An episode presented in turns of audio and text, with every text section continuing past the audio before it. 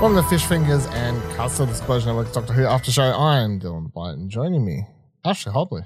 Hey Dylan, excited to be here to talk about time. Time, yep, very good. Uh, this week's episode of Doctor Who Flux, Chapter 3, Once Upon a Time.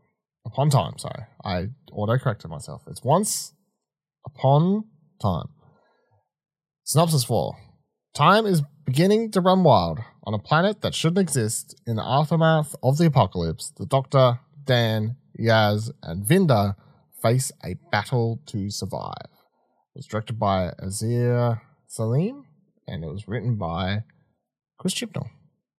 So, uh, the uh, his direct. This is his first. So, other than this, he by the way, uh, Azir has only done shorts and he is directing two episodes of this season. No, three episodes of this season. And then he's also doing the uh, Anansi Anansi uh, miniseries for Prime Video, Anansi Boys.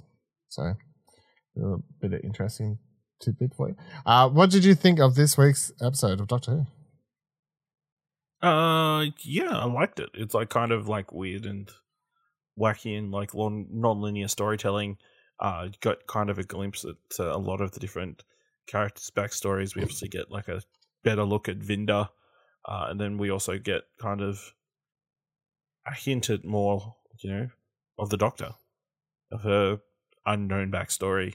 Also, you got Jo Martin coming back as the uh, other Doctor that we met last season. Um, that now we, I guess we can confirm is before any of the doctors. Um, yeah, that's interesting tidbit. Tidbit, yeah. Um, yeah, pretty interesting ideas and like kind of maybe the most uh, cerebral episode we've had so far in the Chibnall run. Like kind of weird and out there, big ideas. Um, yeah, all this time distortion and time storms and people showing up in different timelines and you know uh, and then hiding the weeping angels inside as well. So setting up next week. Yeah, I really enjoyed it. Kind of gave us also an I back a little bit of backstory on the swarm as well. So yeah, lots of information here. It was a mess of an episode, and I feel like for the first half, I had no idea what was going on. And I know that's sort of the point. I think that's the point. It is yeah. totally the point. But oh my god, this episode is not like walking past, someone's watching Doctor Who. I might sit down and watch this. you know, like this is um it. I don't know. It's kind of like a very long. We, we only had one episode in between, so it's like you have the the season opener where it's like, wow, that's a lot, and then we have last week where it's like, okay, chill story, sometimes no problem, and this week they're like, hey, want a want another massive episode that's just a lot of like set up, set up, set up, set up for the rest of the season sort of thing um, which I feel like maybe feels like it would usually be in the middle of the season or something. But no, we're at episode three, and here we are.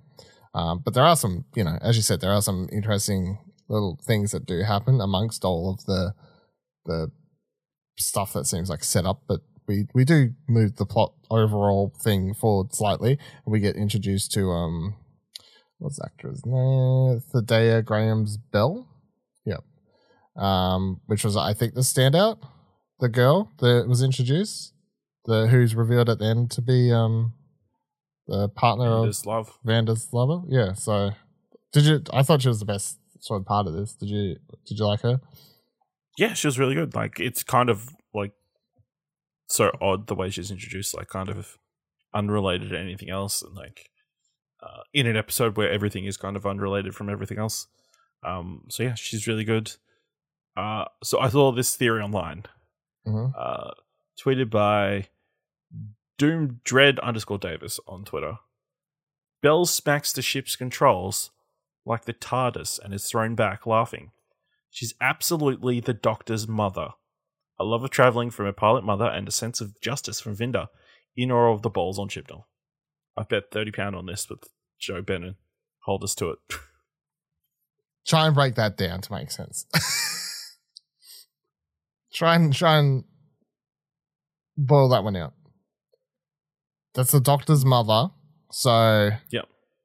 Vinder is the Doctor's father, and they're doing a new version of the plot they did with Amy and Rory and River Song. like, Maybe. I mean, it's a very it'd be a very similar weird twist, but obviously have way larger, um, different implications. I don't know why would those two people be the I'm not sure why. It's just yeah. I'm gonna I'm gonna vote no against this theory. To be honest, I just feel like that is very. That would be I just thought it was interesting. Like it's like why you know, is there more to these random characters? There usually is that we get along the way. Obviously they Vinder leaves at the end of the episode. Uh, so you assume we're going to see him again. yeah. Well, he gets giving a bloody walkie-talkie, so he's we're coming back to him. yeah. Give him give him an episode or two. Give him the Weeping Angels episode off, and we'll we'll be back. Mm. We'll be back in no time. Just you watch. Um, yeah, I was trying to because it's like wrapping around. What else? I'm trying to remember what even the fuck happens this episode. Little- so everyone else is going for that. So there are some like character backstory bits we do get because everyone is going through the timeline. So when you see these scenes with um Dan, we do get to learn more about his past and how he was married and she left him basically on the altar. Um, also, his So uh, would mean he was not married. so yeah, also he was nearly married. uh then the other interesting bit in all that dialogue is that um I can't remember the girl her name, but um because obviously they were going on a date when we first met them, or what sounded like a date, right? Um but in that scene, in this flashback sort of time scene, we're seeing time scene, we're seeing, seeing.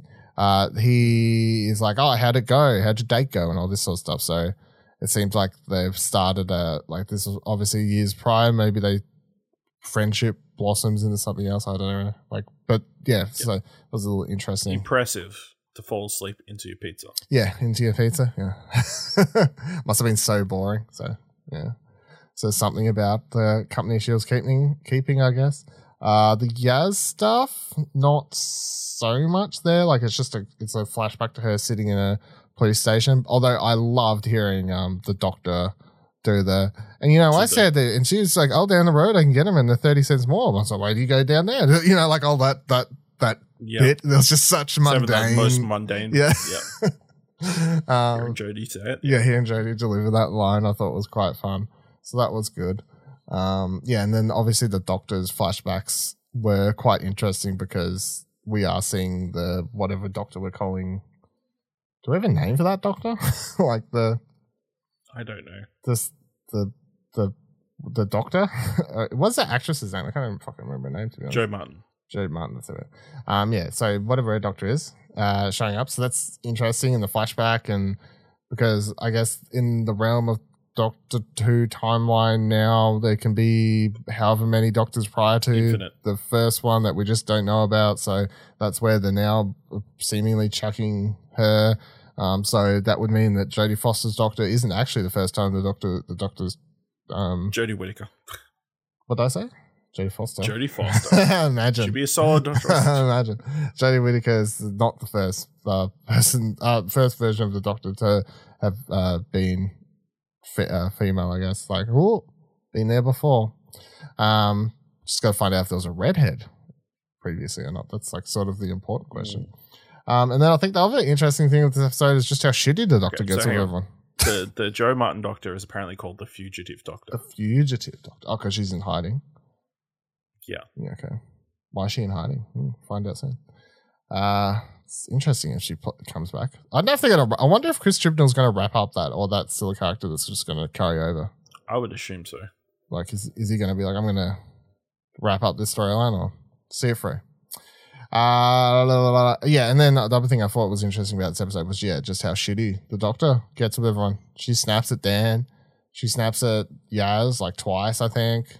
Um, I think Yeah. Vinder gets left alone, but otherwise she kind of going off. Um, she yells at the time whatever people to, to Well, she wants to know the truth and she can't get it, so yeah, but it's also like understandable. you're seeing you know, we're now at a stage where we're seeing her really grasping and wanting to find out the truth about her past and everything but also because she refuses to share this what what she knows of anyone, which is a weird sort of trait for the doctor for the most part, because usually the doctor is ha- quite happy to share what's actually going on, whereas this Mm. doctor is keeping the cards very, very close to the chest and not telling her companion, companions, any of them, uh, not even Yaz, the one who's been around long longest, what the hell is actually going on. So that's certainly an interesting thing that Yeah. I think is probably going to lead to something here. We're going to see a Conflict. yeah, conflict o- on board the TARDIS here eventually, I think, because yeah, I mean, you just don't write in so many lines of the Doctor snapping back at someone without it. yeah. It's the first time we've really seen her angry. Yeah, I mean, you've seen it angry at like For the most part, she's like super happy-go-lucky or Mm. disappointed. yeah. I mean, you see her yell at like bad guys Like and do the furious, typical Doctor like, you don't Yeah. know me, I'm the Doctor, like you know, like blah blah blah blah, but nothing on this level, I would say. No. Um, Cybermen in this episode as well as Daleks. That was a just chuck them all out there. But the main sort of villain thing that's thrown in here that connects to next week is, of course, uh, Weeping Angels, which I couldn't help but laugh in that video game sequence.